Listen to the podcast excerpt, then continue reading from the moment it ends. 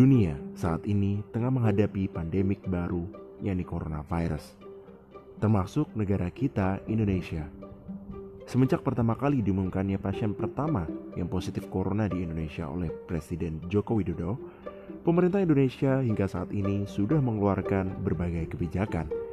Namun justru timbul banyak keresahan yang disebabkan karena adanya perbedaan opini dari masyarakat, bahkan beberapa pemerintah daerah. Lantas, apa yang bisa kita pahami dan apa yang bisa kita lakukan sebagai nodders untuk menghadapi pandemi ini?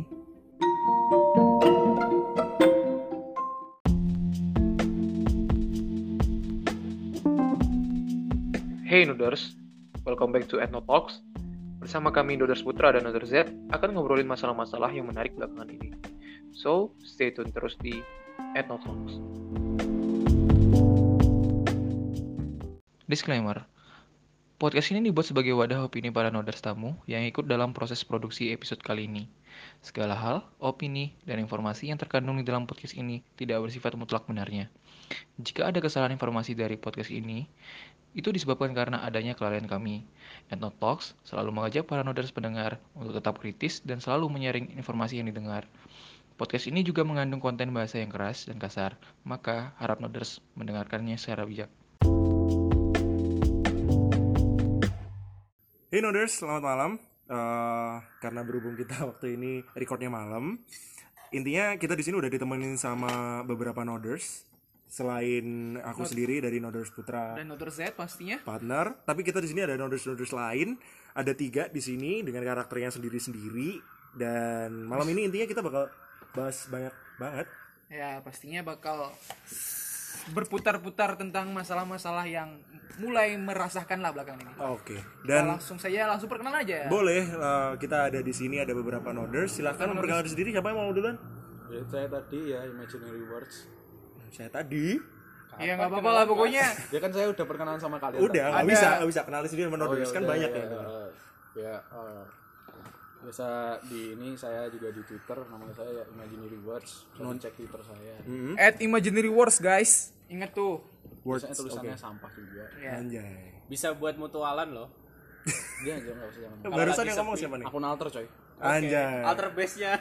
Alter politik bos. Alter politik ya, bukan alter yang kayak gitu. Mas yang sebelah kiri saya siapa? Mas tuh. Sebelumnya boleh ngerokok kan ini? Ngerokok aja bos, santai. Bentar dulu aja. Kan kita diskusi bos, tidak ada paksaan bos. Yuk, boleh kenal sekarang ya? Ya. Ya, saya biasa dipanggil Gundul ya. Nodders Gundul. Oke. Terus biasa berkecimpung di dunia jalan-jalan. Jalan-jalan, bukannya jalan-jalan dong? Ya. Ya, pariwisata bos. Pokoknya nggak bisa diganggu kalau udah jalan-jalan. Ya, ini siapa nih yang barusan ngomong? Yo, gua bisa dipanggil Dovan aja. Nodders Dovan guys. Oh ya, yang pertama gimana ya?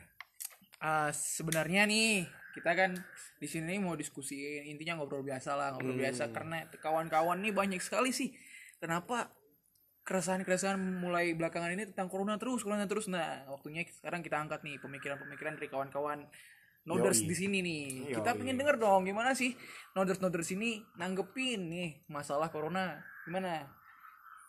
Jadi awalnya nih kita mulai dari awal kebijakan pemerintah deh, karena kebanyakan kebijakan pemerintah nih dianggap resahin banget. Iya, ngeresahin banget sih kok gini. Mangkel gini, gitu kalau bahasa Jawanya mangkel gitu kan ya. Tapi bener enggak sih? Ya, bener enggak sih atau salah enggak sih ya kita bahas nih. Ya. Tapi kok lucu. Anjay. Terus. Nah, untuk fun fact awalnya gue bakal ngomongin masalah virus ini seberapa bahaya sih, seberapa ngerinya. Jadi WHO sendiri sudah menetapkan virus ini sebagai pandemik, yang dimana arti pandemik sendiri itu adalah sebuah wabah atau sebuah virus yang sudah mendunia, yang sudah go internasional lah kerennya kan. Anjay. Agnesmo Anda. Udah kayak rising. Ya. Jadi sebenarnya coronavirus ini sebenarnya waktu itu pertama kali ditemukan waktu itu di kota Wuhan di China. Pada akhir 2019, tepatnya di bulan Desember apa November lah, itu masih menjadi perdebatan. Jadi waktu itu sebagai fun fact juga sebagai apa pengetahuan dasar. Iya. Trivia. Intermezzo. Udah sempat ditemuin dari WHO ada 41 kasus positif dengan virus ini. Yang waktu itu bahkan belum ada namanya. Ya. Dan 28 di antaranya itu berasal dari Huanan wet market. Oke. Dari pasar di pada tahu lah. Dan kenapa kok bisa dibilang asalnya itu dari Huanan market? Itu karena waktu itu WHO itu menemukan 28 dari 41 kasus yang positif itu ada hubungannya dengan Wuhan market. Nah, ini kan kemarin sempat ada info yang beredar itu katanya virus ini sebenarnya berasal dari kelelawar. Ya.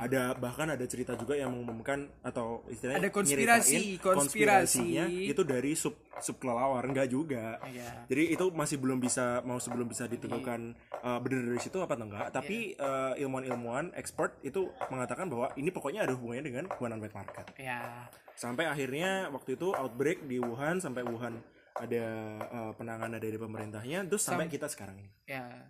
Intinya kita bahas di sini masalah kebijakan pemerintah Indonesia tentang coronavirus ini.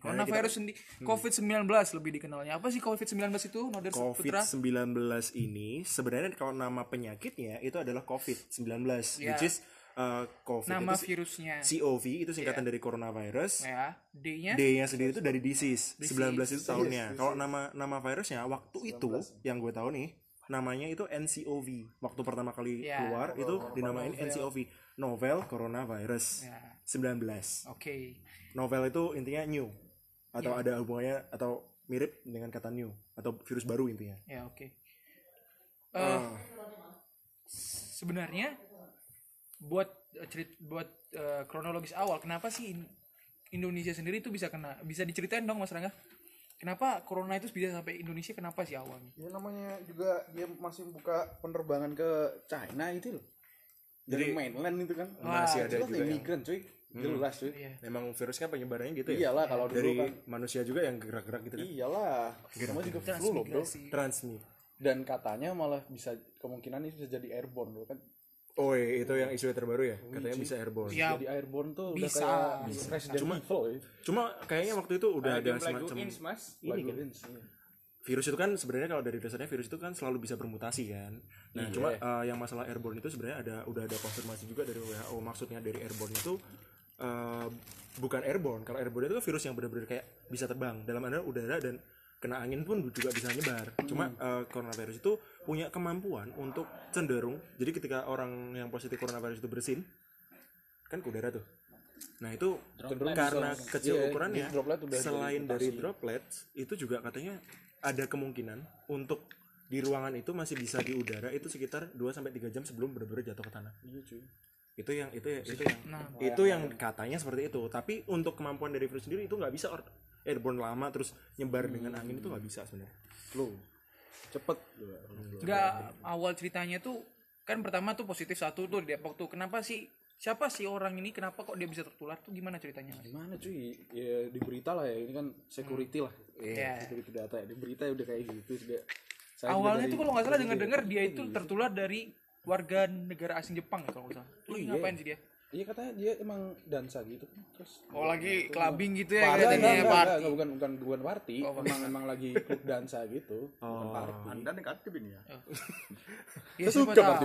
Aduh. Ya gitu loh kalau masalah korban sih kayak gitu. Tapi cuma yang kenapa ini bisa jadi mobilitasnya kenceng dan di Cina tuh bisa sampai langsung rapid masif kayak gitu emang keren cuy. Keren gimana? Jadi maksud gua gini loh. Di situ kan di Wuhan. Istilahnya di Wuhan tuh lagi di Cina tuh pada saat itu tuh lagi ngadain kayak ya banyak kayak di sini kayak lebaran gitu. Ya. Yang jelas mobilitasnya kenceng gitu. Lagi ini Imlek. Banyak physical contact juga di antara orang. Banyak physical contact, social contact dan mobilitasnya tinggi. Nah, mobilitas tinggi kan itu bisa menyebar ke mana-mana gitu. Itu sih. Enggak, tapi yang sebenarnya bikin gatel udah terlepas dari itu ya. Yang bikin gatel, banyak kita yang bikin resah itu adalah balik lagi karena kita di sini pengen bahas dia apa yang bikin gatal dari pemerintah, bukan gitu. Keresahan dari ada yang lucu dari pemerintah. Waduh. Keresahan dari bukan komedi. Kenceng banget. Itu kan yang banyak dikritisi itu adalah ketika pemerintah di awal Januari waktu ada berita bahwa coronavirus ini outbreak di Cina, itu kan pemerintah kita ngomonginnya sampai di ini kan waktu itu juga meragukan pemerintah Indonesia. Waktu itu Jokowi bilangnya dari presiden kita Bapak Jokowi, itu bilangnya di bulan Januari bahwa Indonesia bebas corona, bakal bebas corona. Oh, iya. Terus ternyata di akhir bulan, akhir bulan atau apa? Maret awal, Februari akhir gitu lupa. Sekitar resmi. Ada pengumuman ternyata di Indonesia udah ada 2 yang positif. Nah, itu yang katanya dari Depok ini. Ya, yang dari Depok. Sebenarnya setelah itu pemerintah itu mengumumkan bahwa pemerintah dari Jokowi sendiri mengumumkan bahwa Indonesia itu punya sudah berdoa manuver-manuver atau punya kebijakan. Cuman kurang alim. itu ya kan yang dari sisi lain. Tapi dari gitu. Saya cinta Muhammadiyah dan NU.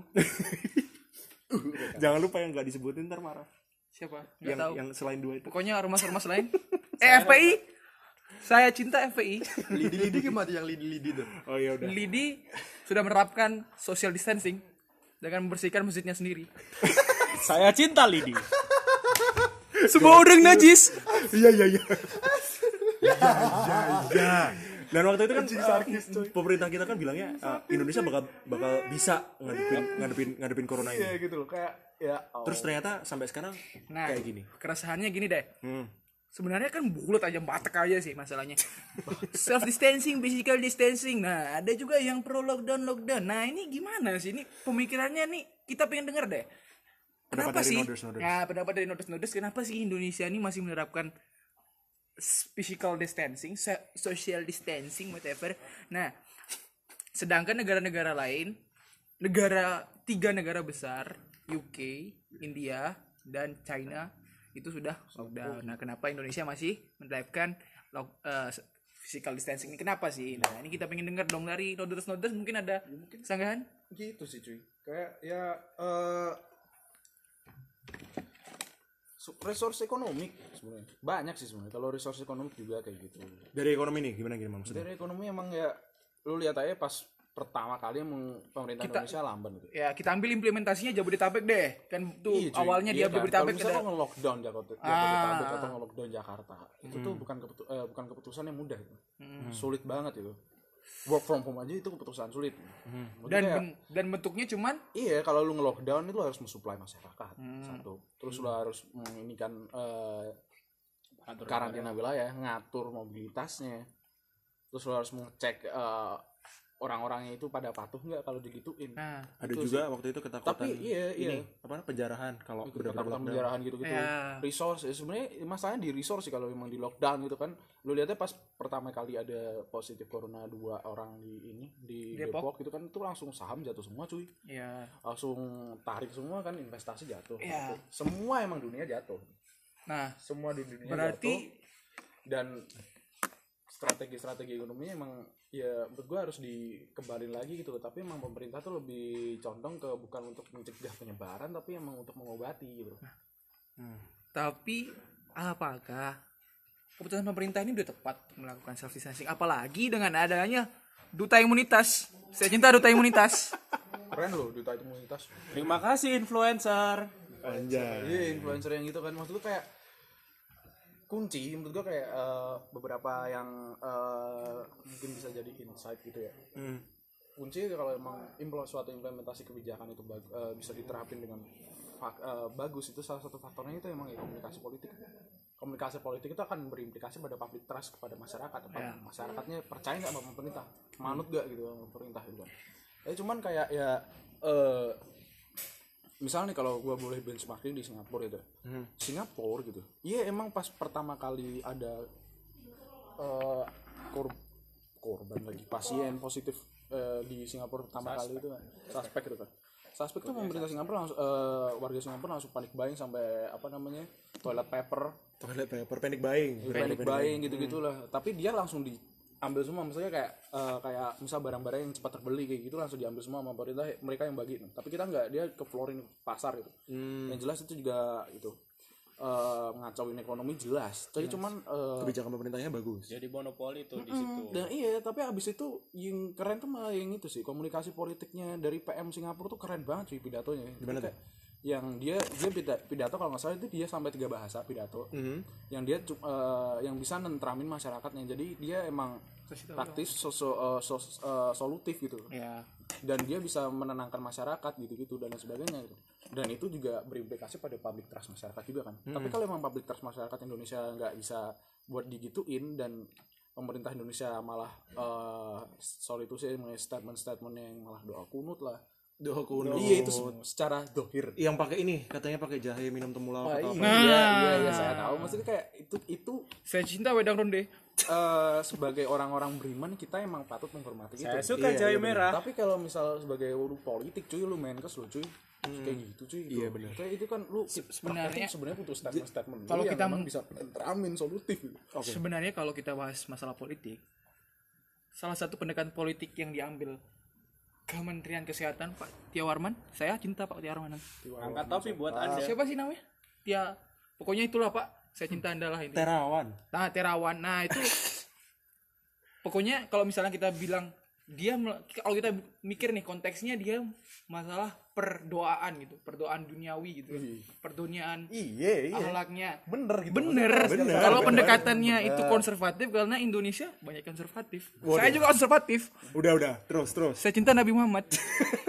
Sallallahu alaihi wasallam. Terus. Nah, sebenarnya karena kalau misalnya kita nalarkan ya, antara saintifik sama peragamawan duniawi itu tidak bisa menyatu dengan sempurna gitu. Bisa ada tidak bisanya. Cuman kan ada jalannya sendiri. Iya, sedangkan yang diambil ada, Pak Kempaman ke sini. Nah, ini sih maksud gue lebih ke ini perannya dia. Nah, perannya dia itu enggak jelas kemana gitu arahnya. Kalau perannya dia emang Noders Putra ya. Saya cinta Pak Teo Arman. Jadi harusnya dia sebagai menkes yang harusnya yang dia itu bisa kayak gitu. Jadi kan? harusnya seorang menkes itu emang ambil, gak usah menkes lah, udah dari pemerintahan aja. Harusnya kalau ambil kebijakan yang saintifik tuh harus tetap diambil. Tapi untuk kebijakan-kebijakan yang melakukan pendekatan agama itu harusnya buat kebijakan juga yang menenangkan masyarakat gitu. Ya. Tapi kayak yang terjadi terbalik. Untuk saintifik pakai pendekatan agama. Oh iya kita ini tidak harus sholat Jumat. Wah itu gak ada buatan Yahudi. Waduh, malah meluas banget. Keren itu loh, maksudnya kayak wow. Ini saya suka salat Jumat. Oke lah, tapi kalau kita ambil dari timeline nih, dari timeline waktu itu Januari udah kayak gitu, ya kan? Terus kita mulai dari timelinenya, sebenarnya kita ngambil aja timelinenya itu di awal Maret ya, ya. Maret positif 2, kemudian selang berapa hari itu ada, kalau nggak salah selang seminggu, 2 minggu kalau nggak salah, itu ada himbauan untuk work from home dan namanya self distancing. Ini kita bicarain self distancing. Social distancing kalau kamu diserang, Cung. Ayo gelutan aja lah ini nanti. Itu self defense, Bro. Long social distancing. Oh iya, self distancing. Oke.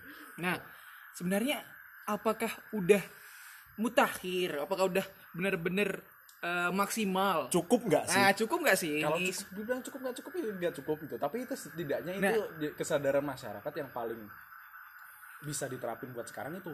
Kalau itu udah bisa gimana ya, bottom up dari masyarakat gitu loh. Bottom up dari masyarakat yang timbul dari masyarakat emang kayak gitu. Berarti bisa dilakuin gitu. Berarti ini dari hati masyarakat, dari inisiasi masyarakat sendiri. Tapi kan self distancing, work from home itu kan sifatnya voluntary gitu. Dari masyarakatnya berarti. Kalau masyarakat sih oke-oke aja gitu. Tapi setidaknya yang itu tadi, kalau lu self distancing itu komunikasi politiknya harus keren. Nah, termasuk kebijakannya juga kan. Maksudnya setelah masyarakat oke lah masyarakat sekarang dihimbau untuk melakukan physical social distancing dan lain sebagainya.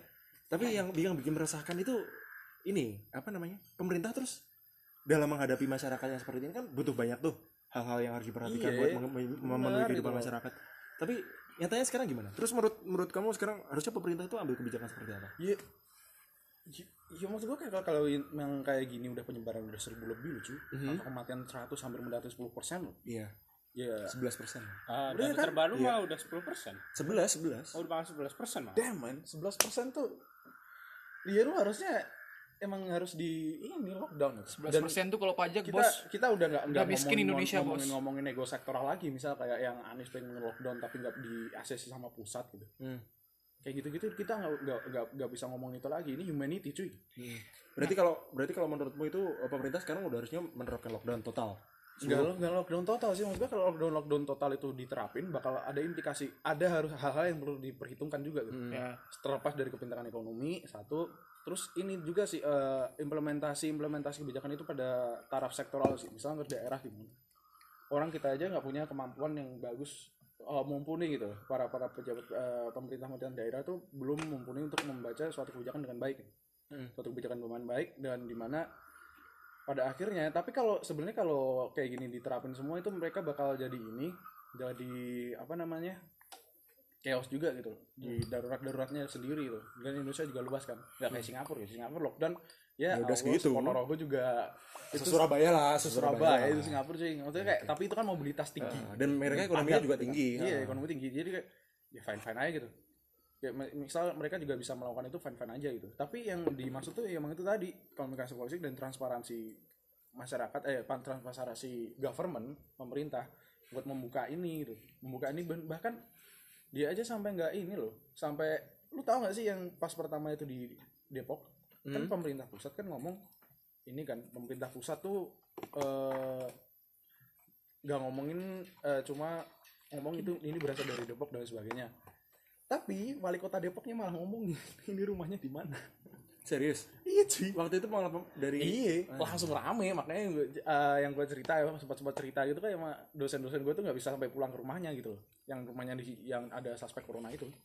Jadi maksud gue kayak ya itu emang ada data yang harus dilindungi, ada security, tapi maksud gue kalau ini bagiannya kebijakan yang satu itu satu statement pemerintah aja yang digituin itu bisa bikin miskoordinasi di lokal government gitu. Nah sebenarnya kalau menurut pendapat gue sendiri, pure dari pendapatan gue sendiri, ini pemikiran gue, sebenarnya Indonesia sendiri itu udah salah dari awal. Gimana tuh? Langkahnya. Nah, sebenarnya gue udah pernah buat konsepnya sendiri, walaupun itu bener apa enggak masalah. Intinya ini cuma masalah pendekatan public policy makingnya buat Indonesia biar nggak terlalu cepat meluas lah. Spreadness-nya itu kita bisa kontrol lah masalah virus ini. Nah, pertama itu semenjak adanya positif virus di Depok yang berjumlah 2 orang ini, seharusnya pemerintah sendiri udah melakukan lockdown, tapi lockdownnya bersifat zonasi radius. Misalnya kita hitung radiusnya mainnya sampai 3 kilo, kita ambil 3 kilo. Setelah itu inkubasi kita ambil 14 hari kan. Nah, karantina tadi lockdownnya selama 14 hari. Nah, kalau kita misalnya menyambut dengan tadi omongannya Mas Noders Imaginarywords itu masalah koordinasi apa segala macam. Nah kalau kita bisa misalkan nalarkan nih, kalau misalnya radiusnya cuma segitu, resource-nya misalnya tidak terlalu luas, misalnya akhirnya melonjak sampai hari ini sekian banyak positif, itu nggak bakal mengeluarkan banyak resource juga. Terutama masalah ekonomi. Nah intinya adalah misalnya kita radiusin cuma 3 kilo. Full ekonomi mati, kehidupan mati semua untuk 14 hari, pemerintah ikut turun tangan memberikan subsidi bagi orang-orang yang tidak mampu. Jadi atau enggak, kalau gitu yang disubsidi cuma 3 kilo itu doang. Ya, insentifnya diberikan kepada orang-orang yang berradius 3 kilo. Karena ekonominya mati. Nah, untuk koordinasi dan segala macam itu kan lebih mudah nih. Nalarnya kan lebih mudah secara misalnya kita lakukan daerahnya itu enggak terlalu luas kayak Indonesia. Misalnya kita ngambil radius 3 km. Nah, secara koordinasi dan controllingnya itu lebih mudah. Sedangkan untuk sekarang ini omongannya udah basi. Cuman, telat. Ya udah telat banget dah. Nambahin lagi ya. Gimana kalau di 3 km itu nanti tenaga medisnya juga bisa terpusat. Jadi kan kalau di sini kan juga kita kekurangan tenaga medis kan. Jadi dari mana penyebarannya juga nanti di 3 km itu tenaga medis kasarannya kita bisa bilang terbaik lah, itu bisa dialokasikan ke situ, jadi gak kepecah semuanya. Nah, buat kawan-kawan yang sempat kemarin berdiskusi, kenapa sih pemikiran gua itu lebih ke lockdown? Nah, ini intinya. Sebenarnya kalau mau diterapkan sekarang udah lambat, karena ya resource Indonesia itu sudah gak cukup gitu kan, gak memenuhi segala kebutuhan Indonesia yang berpenduduk sekarang 200 jutaan sekian, 250 juta. Nah, sekarang kebijakan pemerintah ini untuk kira-kira misalkan nih kalau masih berlanjut self distancingnya apakah benar? Dengan kita lihatlah implementasi sekarang realnya lah, keadaan realnya sekarang masih banyak orang yang keluar yang tidak mematuhi, dan sifatnya memang self distancing itu sifatnya cuman himbauan gitu kan. Social distancing.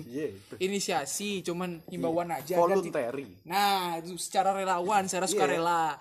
Nah, gimana sih ini menjadi, menurut gua nih menjadi polemik, problematika, dilema sendiri bagi negara Indonesia. Contohnya kita ngambil deh di Jakarta sendiri.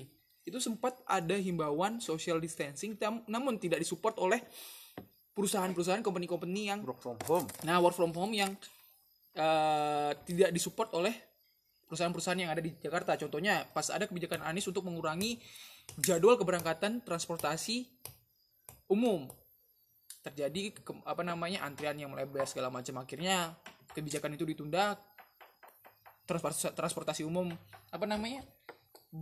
bekerja kembali lagi seperti normal. Nah, itu kan berarti ini sendiri udah tidak support gitu loh. Menurut gue ya udah sistemnya udah nggak support sekali untuk buat nanggulangin corona ini gitu loh. Iya gitu sih. Tapi menurut gue pengen nanggepin yang dari opini lo tadi. Menurut opini yang lo bilang dengan asumsi yang pemerintah sekarang nggak transparan gitu. Iya. Nggak transparan dan istilahnya nggak, kebijakan diambil juga elitis juga.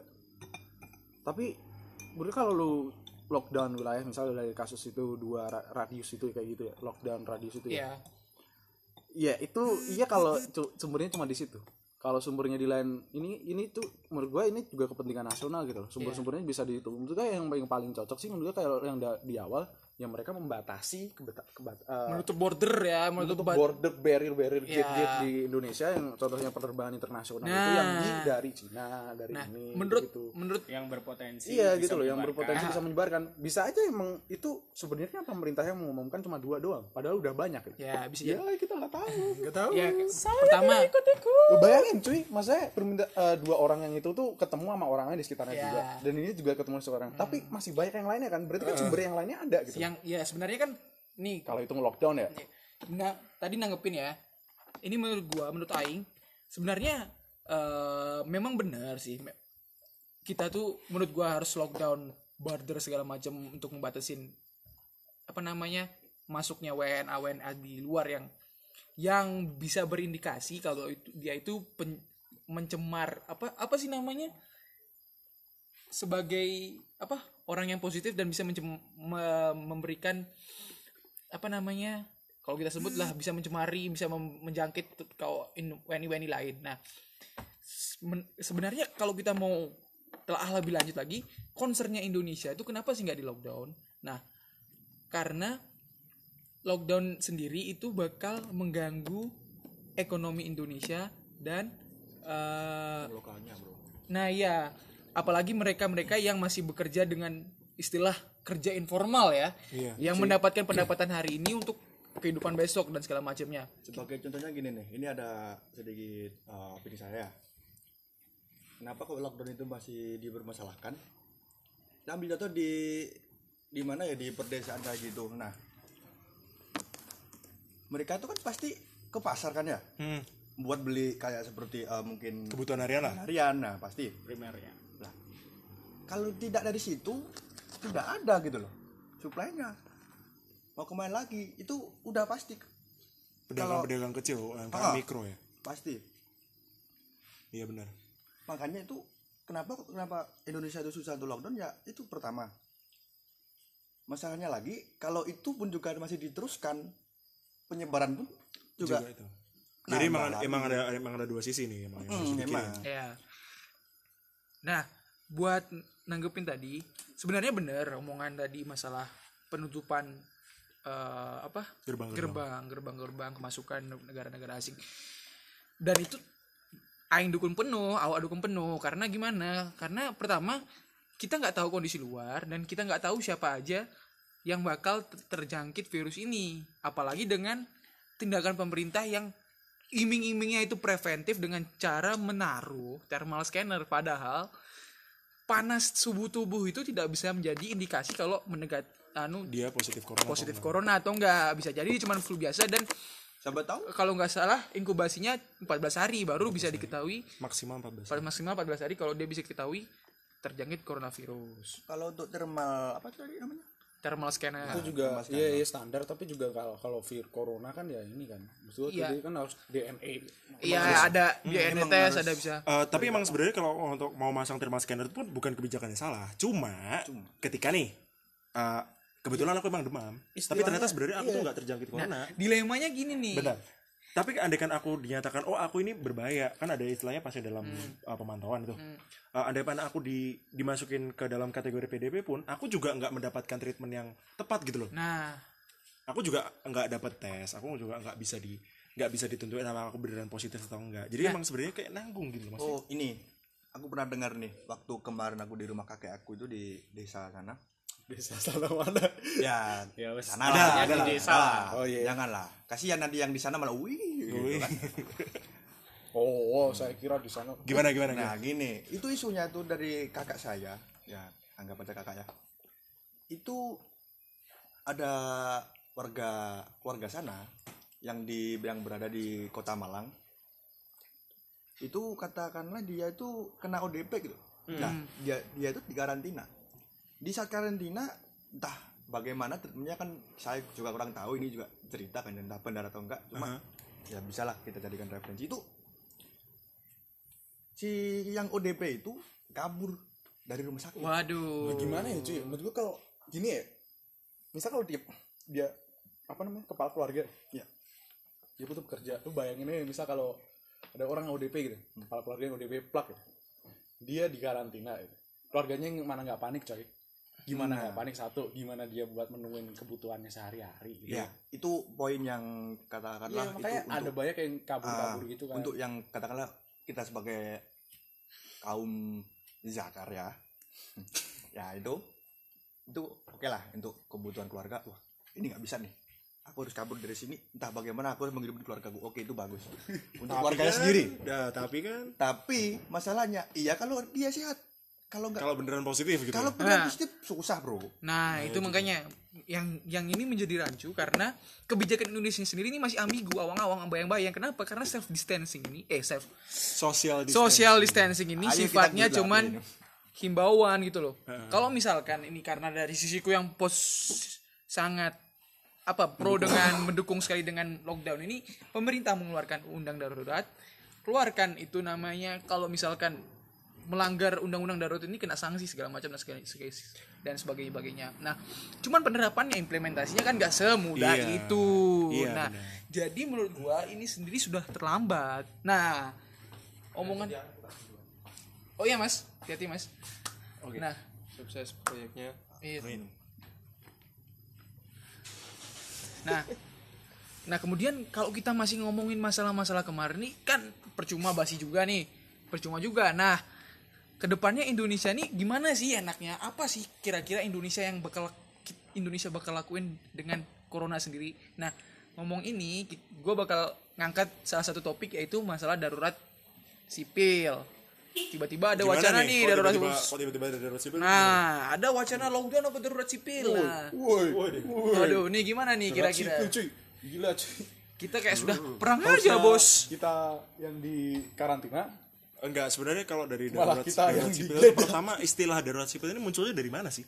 Nah, sebenarnya darurat sipil ini kan menanggapi keadaan yang sudah tidak bisa dikontrol oleh pemerintah. Nah, muncullah darurat sipil ini, cuman ada ambiguitas lah kita bilang dalam darurat sipil ini karena seolah-olah pemerintah itu mempunyai hak penuh untuk rakyatnya dan beberapa institusi negara kita bilang aparat lah seperti Polri, TNI untuk melakukan apapun demi melakukan pengontrolan lah keselamatan warga negara. Nah, ini menjadi ambigu. Kenapa sih darurat sipil ini muncul tiba-tiba? Bukannya lockdown tapi darurat sipil. Nah, ini kita pikirin, ini yang menjadi concern gua belakang-belakang ini. Menurut Anda gimana nih? Buat tambahannya ya, buat ngingetin para noders. Jadi kalian nanti dari podcast kita ini kalian juga bisa ikut berpendapat dan pendapat dari kalian bisa kita upload juga nanti ke podcast kita selanjutnya. Nanti kita bikin episode spesial tiap abis episode yang isinya nanggepin dari message-message kalian gitu juga. Jadi nanti kita bakal kasih kalian link juga untuk kalian bisa ngirim voice message. Yes. Yang bakal kita opini dari kalian. Ini kita kan semuanya di sini setara nih. Kita sebagai non semua kita bisa kawan diskusi bareng. Benar. Kita semua semua di sini wak. Sebenarnya kalau aku dari darurat sipil juga aku kurang ngerti sih sebenarnya. Cuma nah, kemarin darurat sipil ini mengenai masalah perpu ya kalau enggak salah, peraturan mengganti perundang-undang. Jadi intinya kalau nggak salah istilahnya itu semacam undang-undang darurat untuk menanggapi corona ini. Nah, sebenarnya ada beberapa pasal yang harus yang jadi concern. Ya, menjadi concern dan yang pernah gua kaji. Yang pertama adalah pasal 4 PP nomor 21 tahun 2020 yaitu yang berbunyi pasal 4 nomor 1 pembatasan sosial berskala besar paling sedikit meliputi liburan sekolah dan tempat kerja. Udah dilakuin nih. Yang B, pembatasan kegiatan keagamaan dan atau udah dilakuin. Ya, C, pembatasan kegiatan di tempat atau fasilitas umum. Nah, udah dilakuin. Nah, poinnya sendiri di sini kan tidak ada. Cuman himbauan, pembatasan, peliburan, pembatasan. Bukan artikulasinya gue benerin ya. Pembatasan bukan pelarangan. Beda itu, dua hal yang berbeda. Iya. Kalau pembatasan itu bersifat agak rancu makanya. Pembatasan itu bisa bersifat himbauan atau sekedar apa ya? Pembatasan itu kan berarti kan masih bisa dilakukan. Tapi dibatasi. Nah, dikurangi jumlahnya. Nah, dari pasal ini sendiri tidak ada ciri-ciri yang mendekati kalau kita tuh bakal nge-lockdown Indonesia, nggak ada. Karena emang kebijakannya bukan lockdown kali. Nah, bisa jadi. Nah, kenapa terus ada darurat sipil kalau misalnya tidak ada yang berubah dari self distancing ini kalau misalnya ada darurat sipil? Apa cuman gara-gara pasalnya? Pasal pun misalkan fungsinya pasal di sini sebagai darurat sipil kayak gitu tuh. Iya. Anjir. Ini PP nomor 21 tahun 2020. Kenapa harus darurat sipil gitu? Nah, itu makanya padahal darurat sipil kayak pernah diterapin dulu pas di Aceh gitu. Pas di GAM dulu 2004 2005 itu darurat sipil, 2003 2004 tuh darurat militer. Ya itu emang untuk penyerang, misal kalau kita kumpul atau di mana, yang itu bisa menyebarkan paham-paham yang radikal. Nah, menyerang paham coy, corona tuh enggak menyerang paham, tolonglah. Penyerang ini pandemi. Menyerangnya itu mati atau hidup itu. Lebih paru-paru. Ke kesehatan gitu kan. Apalagi tadi dari pasal 4 sendiri poin-poinnya sendiri sudah dilakuin dengan himbauan pemerintah yang self distancing tadi. Nah, gue baca lagi nih pasal 5. Pasal 5 nomor 1, dalam hal pembatasan sosial berskala besar telah ditetapkan oleh menteri yang menyelenggarakan urusan pemerintah di bidang kesehatan. Pemerintah daerah wajib melaksanakan dan memperhatikan ketentuan sebagaimana diatur dalam Undang-Undang Nomor 6 Tahun 2018 tentang kekarantinaan kesehatan. Berarti ini sifatnya masih mengkarantina. Jadi tidak ada hukum yang tertulis, undang-undang yang tertulis untuk melarang Indonesia itu melakukan kegiatan di luar. Tidak ada iming-iming sama sekali untuk melakukan lockdown. Nah, di darurat sipil ini untuk mempertegas ya, nggak ada yang namanya belum ada yang namanya lockdown, bisa di cross check lagi mungkin pasal-pasalannya ada yang berbunyi kayak gitu. Kemudian gue bacain lagi pasal 6 PP itu bukan perpu ya, PP ya, peraturan pemerintah. Peraturan pemerintah. Tapi kalau yang gue baca dari perpu itu yang tahun 1959. Nah, ya ini ganti perpu. Ini pasal 6 nomor 1 sampai nomor 2 ya. Nomor 1 dulu. Pemberlakuan pembatasan sosial berskala besar diusulkan oleh gubernur, bupati, wali kota kepada menteri yang menyelenggarakan urusan pemerintah di bidang kesehatan. Nah, menyanggapi pasal 6.1 ini, nomor 1 ini, sebenarnya kemarin kalau nggak salah ya, Anies sendiri sudah melakukan usulan instruksi. Cuman kalau nggak salah juga bisa cross check dulu. Tapi Tegal di ini cuma juga gitu. Ya cuman 2 hari kalau nggak salah. Iya cuman 2 hari. Percuma gitu. Bos, cuman 2 hari bos. Kayak, Harpitnas tuh bos, hari kejepit nasional. Nah, jepit apaan tuh? Nah, karena sempat ada wacana kalau nggak salah lockdown itu dibalikan kembali ke masing-masing daerah. Dari Jokowi sendiri memberikan hak bahasanya karantina wilayah. Kalau nggak salah ya. Di undang-undang kita nggak ada lockdown. Nggak, maksudnya ada wacana gitu lah intinya menjurus ke sana. Dari presiden sendiri memberikan hak prerogatif untuk daerah-daerah masing-masing daerah, kepala daerah untuk menentukan daerah ini harus dikarantina apa enggak. Kemudian 2 hari diganti, selang berapa hari diganti, artikulasinya itu diganti dengan tidak ada kata lockdown tapi karantina wilayah, apa, social distancing dan segala macam. Nah, pasal 6 ayat nomor 1 ini sudah mencerminkan omongan Bapak Jokowi sendiri. Saya cinta Bapak Jokowi. Pasal 6 nomor 2, menteri yang menyelenggarakan urusan pemerintah di bidang kesehatan menetapkan pembatasan sosial berskala besar dengan memperhatikan pertimbangan ketua pelaksana gugus tugas percepatan penanganan coronavirus disease 2019 atau COVID-19. Nah, masalah ini pertimbangan ketua pelaksanaan gugus tugas.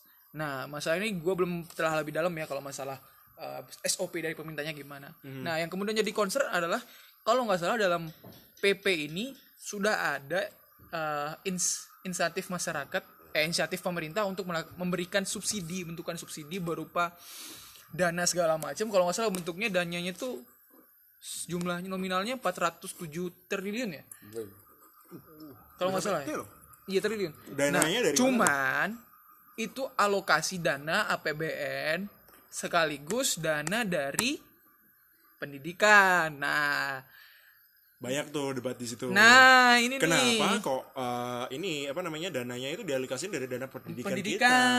Kenapa kok ada waktu itu gua baca kenapa kok enggak ambilnya dari dana proyek ataupun dana pengembangan infrastruktur pembangunan dan sebagainya. Apakah infrastruktur ini jauh lebih genting daripada pendidikan? Nah.